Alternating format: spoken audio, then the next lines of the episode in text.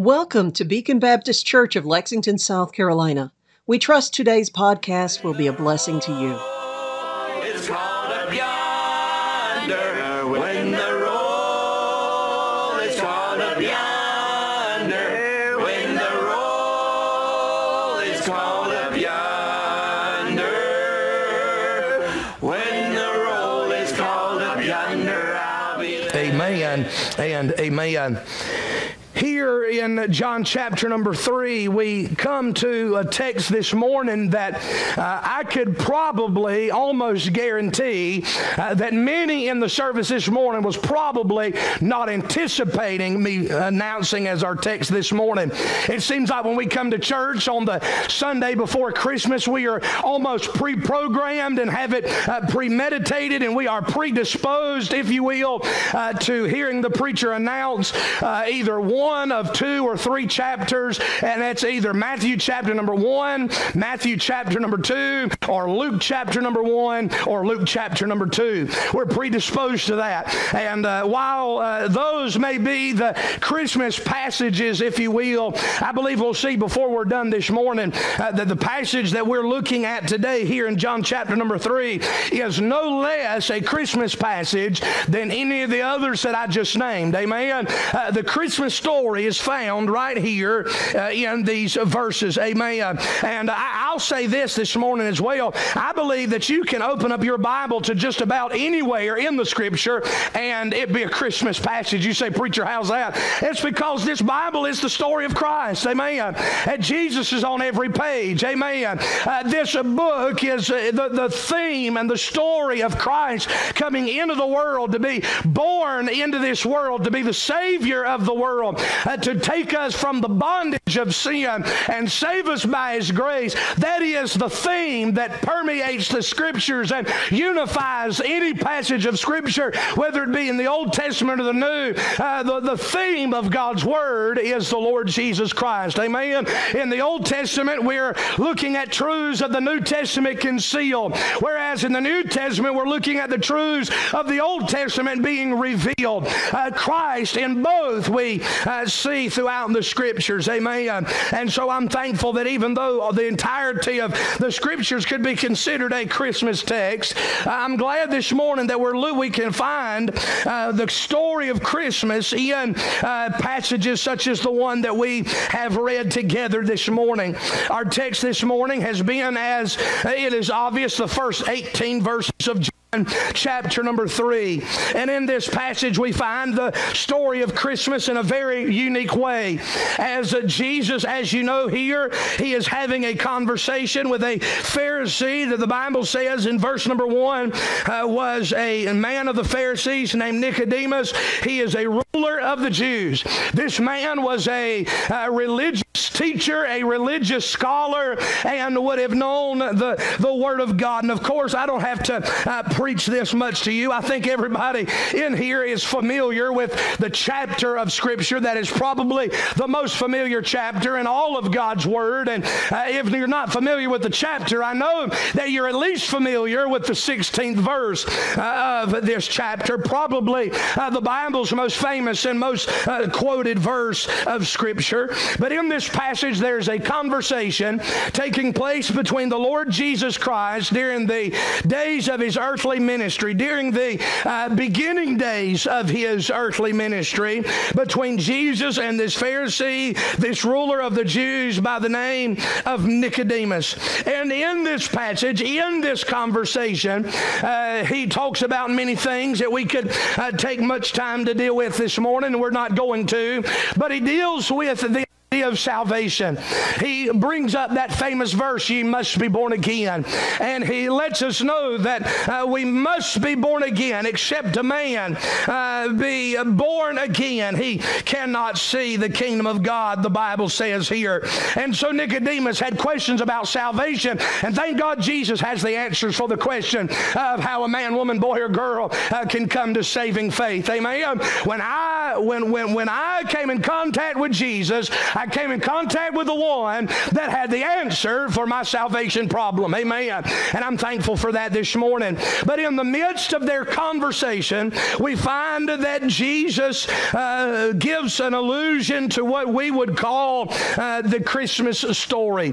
And that may seem uh, kind of far fetched right now to see, but we'll show you in the message how that is the case. As Jesus spoke these words in his conversation with Nicodemus, he mentions what happened over 2,000 years ago in a little town called Bethlehem the night that he was born. He lets us know that uh, when his mother Mary gave birth to him in the lowly stable that uh, we all know about and that we see in our nativity scenes and all of those things, he lets Nicodemus know in a very unique way that, uh, that when she placed uh, Jesus in that manger, uh, in that lowly stable, because there was no room for them uh, in the end, we know the scripture says she, he lets Nicodemus know that God Almighty, the, his Father in heaven, was giving the world a Christmas gift uh, that they uh, that would they would be benefited by as a human race for both time and eternity. The words of our text echo the words that the angel spoke on that night that Christ was born in Luke chapter number two, uh, when the words were spoken in Luke chapter number two, uh, two and verse number 10, where the angel of the Lord said unto those shepherds, Fear not, for behold, I bring you glad, good tidings of great joy, which shall be to all people. For unto you is born this day in the city of David a Savior, which is Christ the Lord. And while Jesus did not give those words to Nicodemus, he is in this text giving us the sentiment of the angel of the Lord's words to the shepherd as we read our text here in John chapter number 3. Consider the words this morning of John chapter number 3 in verse number 16, where the Bible says, For God so loved the world, that is pre first Christmas. Amen. God loved you before there ever was a you. God loved humanity before there ever was a humanity. The love that God has for the individuals in this world existed before He ever created Adam and before He ever breathed into His nostrils a breath of life. There was already a God that was loving the world and that was loving the world that had not happened yet, but the world that would be. There was a God that was loving them. By the way, let me just hold up on the message this morning morning and just give you another sermon inside of a sermon and remind you that God loves you this morning. Amen. God's in love with everybody in here this morning. If you've never accepted His love, you're going to have an opportunity today. I would say here in a few minutes, but it wouldn't bother me if you came and got saved and accepted the love of God right now. Amen. It wouldn't bother me a bit. If you need to get saved, you saved there's a God that loves you. He loves you so much. Our text said that He gave His Son to die for you. That's a, that's a great big love this morning. Amen. The Bible said, For God so loved the world that He gave. Is anybody in here this morning planning on doing some giving this week? You probably have already. Y'all probably reached into some back room or something somewhere and pulled out one of these. Says Merry Christmas. Isn't that nice? Amen. I didn't wrap that. Amen. If I would have wrapped this, it would have been in a bag with some colored paper in it. Amen. That's how, uh, that's how men wrap gifts. Amen. And uh, unless you're my father-in-law and he wraps his in newspaper. Amen. And uh, you know which ones at the Christmas are his. Amen. Because uh, he's got a newspaper wrapped up in it. Amen. Uh, but we, we're giving these this week. But this morning I want to talk about when God gave one of these to the world. And the Bible says here, For God so loved the world that he gave. We have a God that not only loves you so much, but He loves you so He loves you, not only loved you in eternity past, but loves you so much that He did something about it. You know how you can tell somebody really loves somebody else? It's not just by their lip service when they say, I love you, but it is the loving actions that follow the words that prove that somebody really does love another individual. My wife and children don't simply know that I love them because I tell them. And uh, I'm one. I'm, I don't know how you men are. I know some men are more uh, are, are more tender than others and more expressive of their feelings than others. But I, I'm just one of these guys. I'm not. I'm not. I'm not one of these real macho guys that have a problem with saying I love you to my family. Amen. I'm not one of these guys that said, "Well, bless God, I told her the day I married her that I loved her, and if I if I changed my mind, I'd let her know." My bride here, me dozens of times a day that I love you. And uh, in other statements of affection, not just the words "I love you," but uh, but what I love about her and things I appreciate about her. I, t- I tell her often uh, the fact that she's the mother that she is to my boys makes me fall more in love with her every day. I love my wife more today than I did going on six years ago when we got married. And I hope that's the way you are with family. I'm more in love with my children today than I were than I was today. That as we sang just a few minutes ago, that I held that newborn baby in my arms and felt the pride and the joy that it gives. I still haven't lost the pride that I have in my children. They don't always make me happy and they don't always make me proud, but I'm proud of them nonetheless. Amen. I love them. I thank God for them. Uh, but but love is shown by action, and the greatest action that showed and demonstrated love is the love that Jesus, God demonstrated when He gave us His Son. Romans says it this way in Romans 5. The Bible says, But God commendeth His love toward us. He demonstrated His love toward us in that while we were yet sinners, Christ died for us. You know how Christ died for us? How God demonstrated His love in the death of Christ? It started with Him giving His Son. Amen. For God so loved the world that he gave his only begotten Son. God gave this world his only begotten Son. While we traverse our city in this Christmas season, going from store to store, along with the masses of other people on search, in search for the perfect gift for our friends and our family members, and maybe even that special someone, amen, that you might be trying to get uh, give for uh, while we as a nation collectively spend millions of dollars trying to get uh, the right gifts for those that we love in order that we may see the look of surprise and joy on their face when they receive that gift and when they open it up and see what's on the inside. Amen. Let us not forget that there is a God in heaven who has already given the greatest gift that could ever be given. Let us not forget that God has already given the world the most perfect gift when He gave us His Son. No one has ever or ever could uh, give a gift that is greater than the one that God the Father gave this world all of those years ago when He placed the best that heaven had in that manger, in that stable, in that little town of Bethlehem. Do you realize that God when he gave the world a gift, gave the best that he had. Right. And I don't and I know the songwriter says he searched through heaven to find a savior. God didn't have to go through all of the heavens and hunt for the best thing he had. He knew what the best thing heaven had was. And it wasn't streets of gold. And it wasn't jaw, eh, it was, well, jaws, walls of jasper. Amen. Praise the Lord. I'm quoting worldly movies in the pulpit. Amen. A movie I've never even seen all the way through. Amen. My words got walls of jasper, not jaws of wasper or whatever I was about to say. Amen. I don't need to be getting dyslexic in the pulpit. Amen. Things happen. Amen. Y'all forgive me. It wasn't the walls of jasper. It wasn't the gates of pearl. It wasn't the street. It wasn't the streets of gold. It wasn't. It wasn't even the saints that had gone on before the earthly, uh, the earthly uh, birth of Christ. It wasn't Abraham, as great as Abraham was. He's in the Hall of Faith. He was the father of the faith of the Jewish nation, but he didn't send Abraham.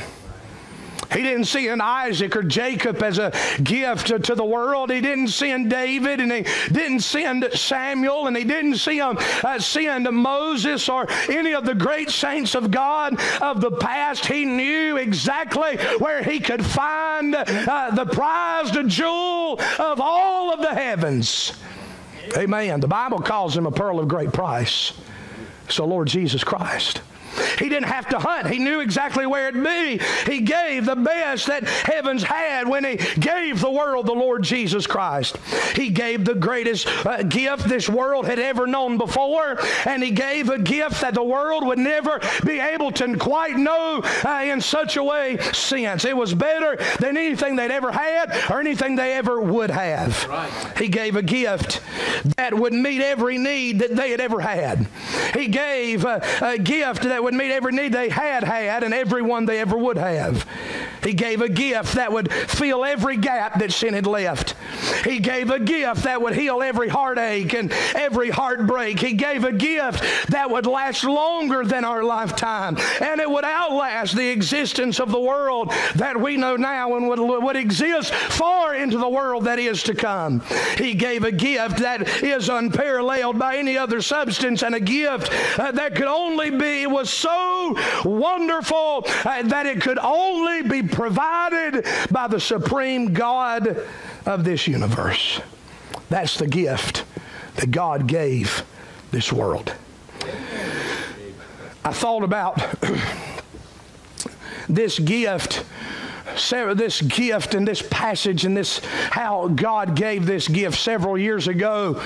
I told y'all Wednesday night and gave you one illustration of my days that I spent time working in a, in a Roses department store about this about meditation. Many of y'all may remember that from Wednesday night that we're here and how God used that job uh, to help me with my meditation upon the scriptures and taking a passage or a verse. And while I worked all day without a Bible in my hands, being able to still get truth and still internalize the Bible by thinking about a verse all day long and applying it to my heart. Well, while I was working there, I had the privilege of working there several years, which means I worked in a store during Christmas season for several years. And I'll say this if you think that going into a store, during the Christmas time, and we, we were a small store. I couldn't imagine working at some of these large stores. But if you think going into a store is hectic at Christmas time, you should try working at one. Not just go in at your at your own leisure and do what you want to do. And uh, I'm sure my wife uh, would ne- probably doesn't want to see the inside of a Walmart ever again. Uh, these last few days of going and shopping and spending uh, hours there just trying to get out of the store. She'd been done shopping for an hour trying just to get out with the two lines that are open and the 450,000 people that's standing wrapped around the building. Amen. Y'all know what it's like going into a store at Christmas. Try working at one where you don't go in at your leisure, but now you've got to apply all of the rules that they put on you while you deal with the chaos of the hour. I worked in one. And to be honest with you, it was somewhat interesting. It was never a dull moment. And I remember at one of the, right at the end where Christmas was directly upon us, my boss had me, he had me put at the very first register where almost everybody wants to come and come through my line. And I'm a, I like, I, am a pastor, and y'all know I like people. And so I wasn't a pastor then, but uh, one of the things I think is a qualification for this uh, office is to have a heart for people. The Bible calls it being given to hospitality. So I, enjoy, I getting to have conversations with folks. And one thing that, and I don't know, I, I understand this a little bit with your barber.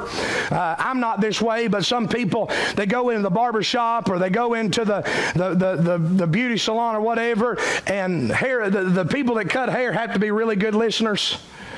Uh, I kind of understand that a little bit because you hear everybody's life story at the barbershop or whatever. But I didn't realize that people do their cashiers the same way sometimes. Uh, but, uh, Brother Tommy, when, I mean, I'm talking about hundreds of people coming through my line in these weeks, and it seemed like almost every one of them felt compelled not only to put their stuff on the counter, which is my job to ring it through, put it in a bag, and hand it back to them and collect their money, but to tell me through each item why they're getting that item. There was a story, Brother Kyle, there was a story behind every single gift. And it was interesting the way some people's brains work. Here's what, here's what I'd hear. I would hear that, that they, they got this because they thought it was just the perfect gift for this person or for that person. I saw it and I, I didn't come, I hear this all, heard it all the time. I didn't come in here for this, but I saw it and I knew that's the gift that they needed. And so through that time, I heard about how folks would, uh, would purchase their items and they'd come through and they talk about how this was a gift uh, that was just the perfect gift. And they thought that they had the perfect gift. And I also would hear this frequently. They would say, This is the perfect gift because it's not a one use gift. It's not a one moment gift. It's not something like those toys that we get our children at Christmas by uh, the time you give it to them on Christmas morning, it's all pristine and it's intact. And then with by the time you lay yourself to bed on Christmas even, uh, evening, it is in a million pieces. That's not the greatest kind of gift to get. Amen. If you if you live with my children, it's got to be virtually indestructible. If it's going to make it just a couple of hours. I've watched Wyatt. I don't know why I'm telling so many stories this morning. It's Christmas. I guess I can do it. Amen. But uh, but I watched I've watched Wyatt before take a gift. You put it in his hand brand new, and he goes. I broke it. I was like, son, you had it for five seconds. It's a, anybody remember your kids doing that? Amen. Not the only ones. Amen. Uh, he's looking at me like he's in trouble. He's not the only one that does that. Amen. You're good, buddy. You're not in trouble. I love you. he still hadn't figured out daddy talking about him in church. He wants to know why I'm doing that. But they would tell me it's not a one time gift. Here's the way they'd put it it's a gift that keeps on giving. Throughout the year, throughout the decades, it'll last. And it's a gift that keeps on giving. And y'all know how, if you try to walk with the Lord, you spend any time in your Bible, there'll be things that you'll hear people say, and especially us preachers are real bad about it. We'll hear something somebody says, and we'll say, There's a message in that. And this is the message that was in that. When I heard them say, this is a gift that keeps on giving. You realize that the gift that God gave was not a one and done gift. But it is a gift that from that day all the way to this day is a gift that has not lost its ability to keep on giving. It has not corrupted. It has not failed. It hasn't broken. It is still just as efficient and just as wonderful and just as joyous today to be able to have this gift in your life as it always has been. And I'm going to get ahead of myself by saying this, but one of the reasons why it's a gift that keeps on giving is because the gift is the Lord Jesus Christ and He cannot corrupt and He cannot break and He cannot falter but as long as He lives, which will be forever, amen, as long as He lives, we have this gift. And from our generation to our children's generation, to their children's generation, to all of the generations to come, this gift, not this gift, but the gift of God's Son is a gift that keeps on giving. With the time that I have left this morning, I want to preach on that thought the gift that keeps on giving. In this passage of Scripture, I want us to look at what the Bible says here about this gift that keeps on giving. Look with me, please. I'm going to have to hurry through some of these. But notice with me what the Bible says in verse number 16. As we consider the gift that keeps on giving, I want to first of all notice the sender of this gift, the one who sends the gift. Notice what the Bible says in John 3 16. The Bible says, For God. For God. God is the one that gave this gift. Let me say this this morning as we think about the gift that keeps on giving, as we think about a gift and how we give gifts, the, uh, the first thing about the gift is there has to be someone to give the gift. Right. There's prob- probably just about everybody in here. You are going to occupy in a few days, if you have not already, the role of the sender of a gift. whether you send it in the mail or you send it from your hand to somebody else's hand or from your hand to their tree or whatever the case may be. Uh, there, but uh, there's some, you're going to be a sender of the gift in the sending and the sender of the gift, I want to notice that in sending the gift, we see the gift relinquished. You say, Preacher, what are you talking about? When I purchase a gift, and I give it to someone like I give a gift to Brother Kyle. If I'm the sender of the gift, there has to be a time. If I'm going to send it from me to him, hold on. Amen. You should do better at this, man. You know. You know. Watch. There has to be a time that the sender has to relinquish the gift. Can I say this? That when God gave this world the gift of His Son, He took what He had, something that only belonged to Him, and He extended it to the world for the purpose of relinquishing it and giving it to us.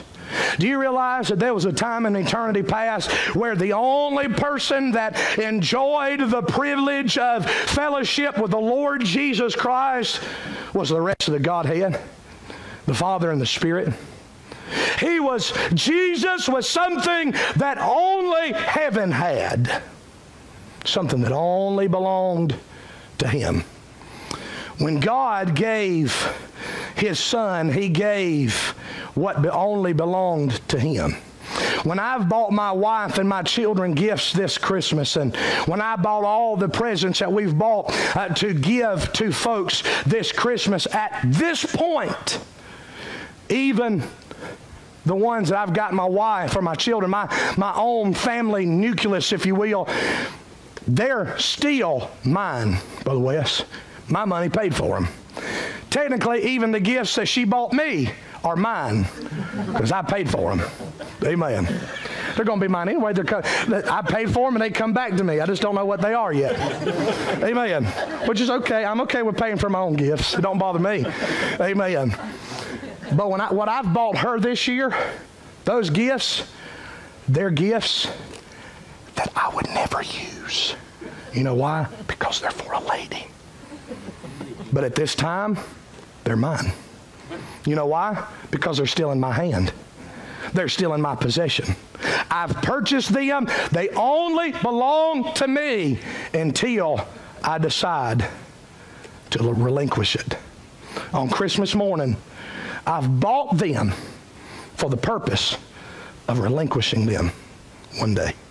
The sender of the gift has the privilege of relinquishing the gift. The sender of the gift buys the gift, has the gift in his possession in order to relinquish the gift. When we give gifts in this life, that is what we're doing. We are buying something for the purpose of relinquishing it. Amen. One of the greatest aspects of the gift for the one that receives the gift is who it's from. I hope that outside of maybe the smallest of children, I hope there's nobody in here that'd be rude and crass enough to tear into a gift without ever paying attention to who gave it to you. I hope, I hope everybody in here is polite enough to where you at least look to say, okay, this is from so and so. And then you tear up into it. And then I hope you give them the nod or the words of thank you for this. To me in my life, one of the most special things about the gifts that I have are gifts from uh, gifts that I've received from someone. From the, it, the, the special thing is who it came from. I was telling some folks in the church recently a memory that I have of Christmas. I love watches. Always have from the time I was these kids' age, even my son's age, I've always loved watches.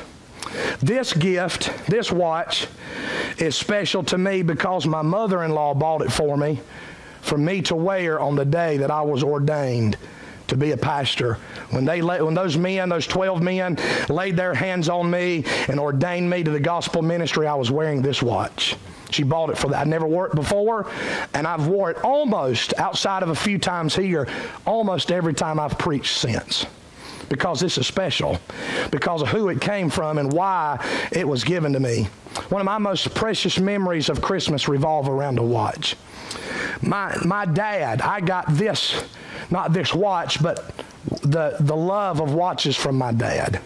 My, my, everybody in here knows that I lost my dad when I was 16.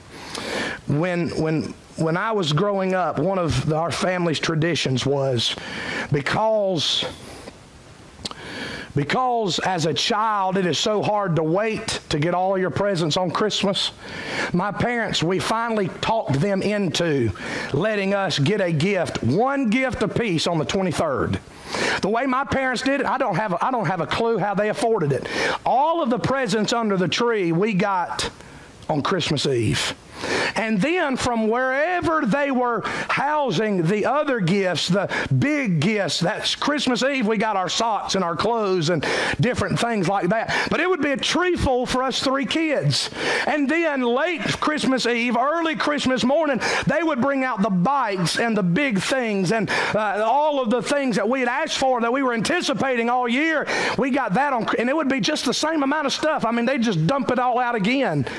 But on Christmas Eve, or the, the, the day before Christmas Eve, the 23rd, they'd say, Y'all can go under that tree and you can have a gift, but we get to pick it out.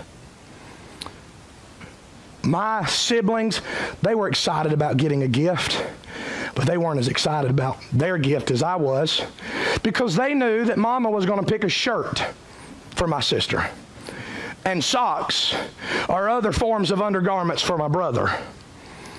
But my mom let my dad pick mine. And because my dad got, he made sure he got me or they got me together a watch every Christmas. A brand new watch to wear, out because I'd wear them out. And uh, it wouldn't always be very nice. I went from the toy watches all the way to the nice watches that my dad would wear over the 16 years of my life. And it was, I knew what I was getting the 23rd every year. And it would be a watch. And my dad would come and he'd give it to me. And we'd just talk about how much we loved the watch. A lot of times he would have bought him one and he'd get me one just like his and we would match. It was a wonderful memory for me. You know why it was a memory? Because of who it came from. I remember up, I still have, even though the watch is broken and the face is smashed, I still have the very last watch my dad ever gave me at the house. The, right before he died, the Christmas before he died, he gave me a watch. It was a little $5 watch that he had bought, but I, I loved it and we rejoiced over it. And even though it's been busted up down through the years, I can't let go of it because of who it came from. One of the most special things is realizing who our gifts come from. The sender of this gift is uh, none other than God Almighty. The Bible has a lot to say about uh, the man, the individual, our God that sends the gifts. Let me just run through a few of these with you real quickly.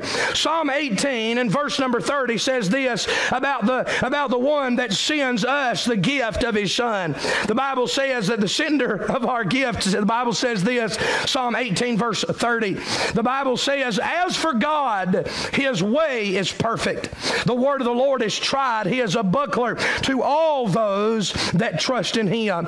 Psalm uh, 90, uh, 97 in verse uh, number 1 says this The Lord reigneth. Let the earth rejoice. Let the multitude of the isles be glad thereof. Clouds and darkness around about him. Righteousness and judgment are the habitation of his throne. A fire goeth before him and burneth up his enemies round about. His lightnings enlightened uh, the world. The earth saw and trembled. The hills melted like wax at the presence of the Lord, at the presence of the Lord of the whole earth. The heavens declare his righteousness, and all the people shall see his glory. Psalm 100, verse 5 says, For the Lord is good, his mercy is everlasting, his truth endureth to all generations. Ecclesiastes chapter 3, verse 11 says, He hath made everything beautiful in his time. Also, he hath set the world in their heart, so that no man can find out the work that God maketh from the beginning to the end. Verse number 14,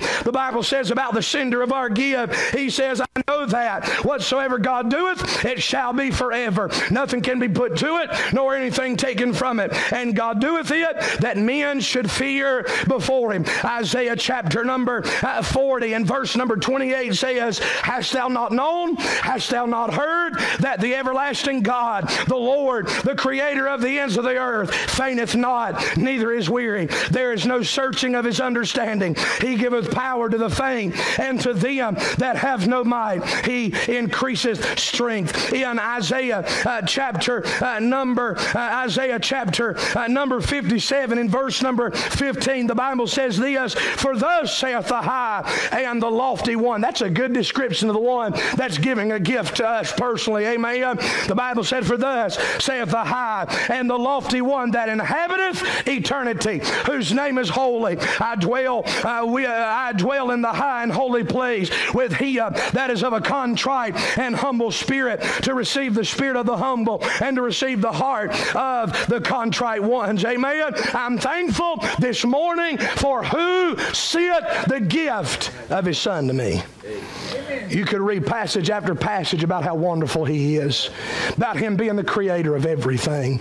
Do you realize that the creator of it all gave you the best that He ever had?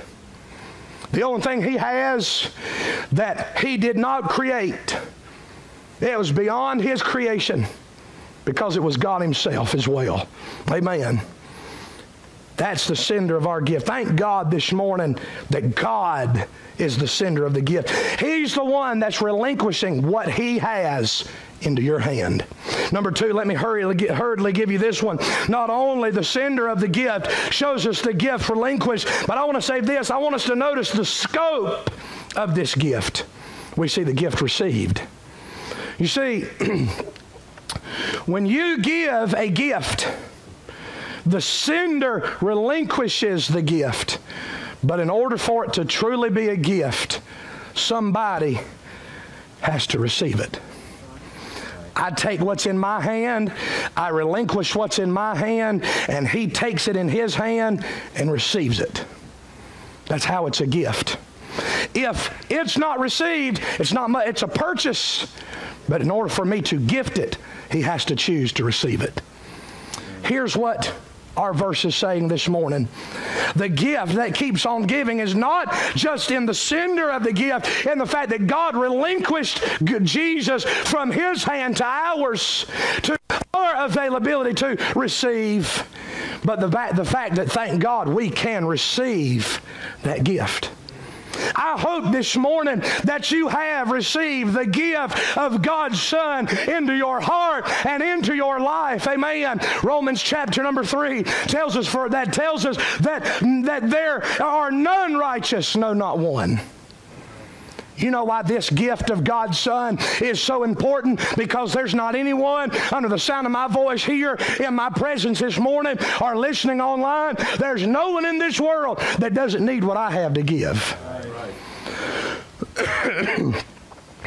That's what God is doing in giving this gift. Everybody needs God's gift. I can give you something, and it may, it may be something you want but it may not necessarily be something you need. But when God gave the world Jesus, He gave us what we needed. Now, we're living in a world that doesn't always want Him. We're living in a world full of people that if they had the choice between a million dollars or Jesus, they choose the money every time. That may be what they want, but it's not what they need. It's not what you need this morning if you're not saved. If you're not saved this morning, the greatest need you have, the greatest the greatest gift you'll get this Christmas is if you receive the gift that God's given. You know why? It's a gift that keeps on giving. I'll say this about the gift that I received as an eight year old boy. I received it then. I received Christ into my heart and life then. And it's still giving to me blessings.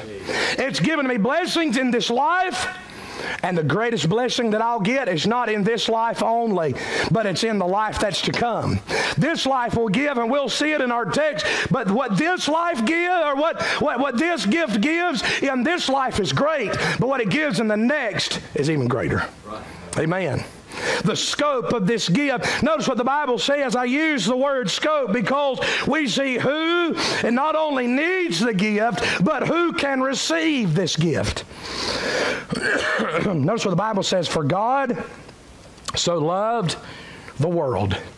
And I don't care what the Calvinist group says, that phrase, the world, does not mean the world of the elect. Amen. It means every single person. God wanted you to know what He meant by the world so much that He defines it later on in our text. He says that God so loved the world that He gave His only begotten Son that whosoever you know, the, the, the, the scope of God's gift is not for a moment. It's a gift that keeps on giving because it's not for a moment and it's not even for a time. It's not even for a person. It is for all times, for all moments, to all people. And if you're part of the whosoever crowd, and by the way, that's everybody, you can receive the gift. The scope of the gift shows us the gift received, not only who needs to receive it, but who, uh, but but uh, who can receive it. Whosoever can receive the gift is for the world. Every person in the world. The gift is for whosoever. So we see the sender of the gift. we see the scope of the gift. Here's what I want you to see this morning. Number three, we see the substance of this gift. In the substance of this gift, we see the gift revealed. the gift revealed. Notice what the Bible says there for God, that shows us the sender of the gift, the gift relinquished. So love the world, that shows us the scope of the gift, the gift received. But then the Bible says that He gave His only begotten Son his only begotten Son is the substance of the gift. In that, we see the gift revealed. You see, when you give a gift, I hope I'm not stepping on any toes when I say this, because I ain't being critical of nobody, because I fall in this category. But the best gifts you can give are those that look like this. For me as a child, the most fun gifts to, to, to get were the ones that were wrapped. I would have been okay with somebody wrapping my gift three or four times, just so I, you know, just on top of each other, just so I can keep tearing, tearing into it. Amen. Be like some of those nesting Russian dolls. You just pull it off and there's more. Amen. I man, that'd be fun at Christmas time, wouldn't it? Somebody's going to try that on their children next year. Amen. But the best gifts, in my opinion, now it's my opinion, are the ones that are wrapped the ones that are concealed. You know why you wrap a gift? Two reasons to hide a gift or to secure a gift. There's either things in here that need to stay in here and you put it in a box and you wrap it up and it gives it more security, but mainly to hide a gift. God gave, and, and, I, and again, I, I want to make, I want to mention this this morning. Do you realize that when God gave a gift to the world, He didn't give one in a bag with a bunch of pretty paper on it? And God help if it's covered in glitter. I can't handle the glitter. Amen. amen. I just can't do it. But amen. But God gave a wrapped gift to the world. And we'll see in a verse here in just a minute, I promise I'm landing this thing. But I want you to see this next thought because here is God gave us a gift. He gave us the gift of His Son, and He gave us a gift that was wrapped. Take your Bible with me to Luke chapter number two this morning, real quickly. This is the only time I'm going to preach today, so y'all help me just get through the message this morning. Amen. Luke chapter number two. Luke chapter number two. Look with me at verse number seven. Famous verse. Notice what the Bible says. I still hear some pages. I want you to put your eyes on this this morning. The Bible says, and she, this is speaking of Mary, brought forth her firstborn son. That's Jesus. Remember, we just saw in John 3:16, that's the gift that heaven that, that God the Father gave to the world. And she brought forth her firstborn son and wrapped him. Do you see that? She wrapped him in swaddling clothes and laid him in a manger because there was no room for them in the inn. Look with me at verse number 12. this is the message from the angel to the shepherds after they tell after the angel tells them for unto you this born this day in the city of david a savior which is christ the lord remember that's the gift jesus is the gift Look at verse 12.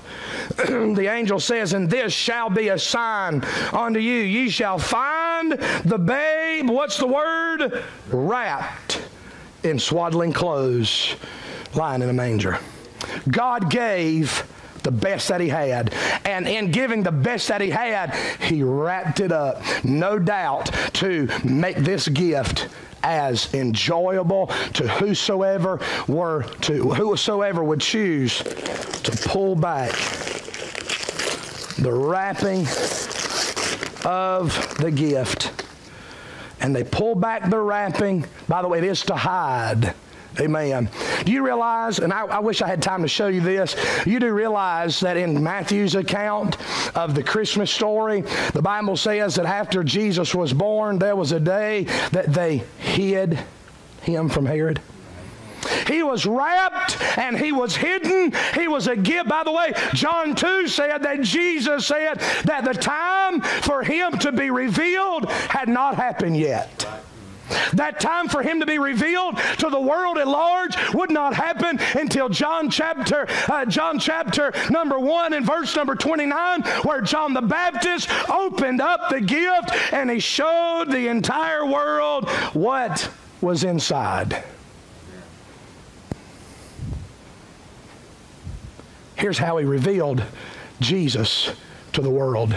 He said, Behold the Lamb of God, which taketh away the sin of the world. Outside of a select few people, because he was hidden, because he was wrapped, because he was not revealed yet as God's gift to the world publicly, there was only a few people who knew what the gift contained. Can I say this? When it comes to our Christmas that we're going to have with our family here in a few days, me and Mama know what's inside those boxes. Me and Mama know what those what the presents are that the boys are getting and that other folks are getting. We know what it is.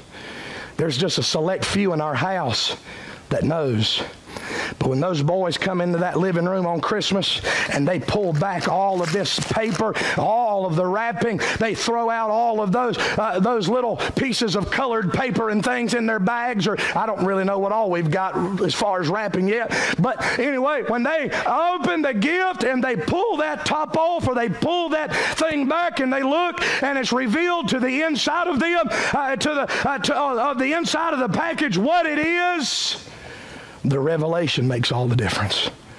They'll stand back and say, Wow. Can I say this? Hmm. When it comes to the substance of the gift. Yes, gifts are to be secured. I believe God secured his son. I believe Galatians 4 telling us that Jesus was made of a woman made under the law, born of a virgin. Amen. I believe he tells us that Jesus came right at the right time. Amen. He was secure in the timing that he arrived on the scene of the world. When Micah 5 2 and Luke chapter 2, verse 4 through 7 tells us that he'd be born in Bethlehem, I believe he came just to the right place that God wanted him to come so that when he revealed him, he'd be at the right time and he'd be in the right place. I believe Isaiah chapter 4, verse number 7, or excuse me, Isaiah 7 and verse number 14, where the Bible says that he'd be born of a virgin. Amen. I believe he came by the right method. God made sure his son came by the right method. He was secure. Amen. He was kept secret. They hid him to the moment of his revealing. And I believe because of all of that, when it opened it up, a gift was that gift was what it was supposed to be. It was special. Gifts are to be secured, they are to be secret, but they're also to be special. Here's what I'm saying. You know how I know Jesus was special? in the Bible text is because everywhere somebody came in contact with Jesus, they couldn't help but praise the Lord for him.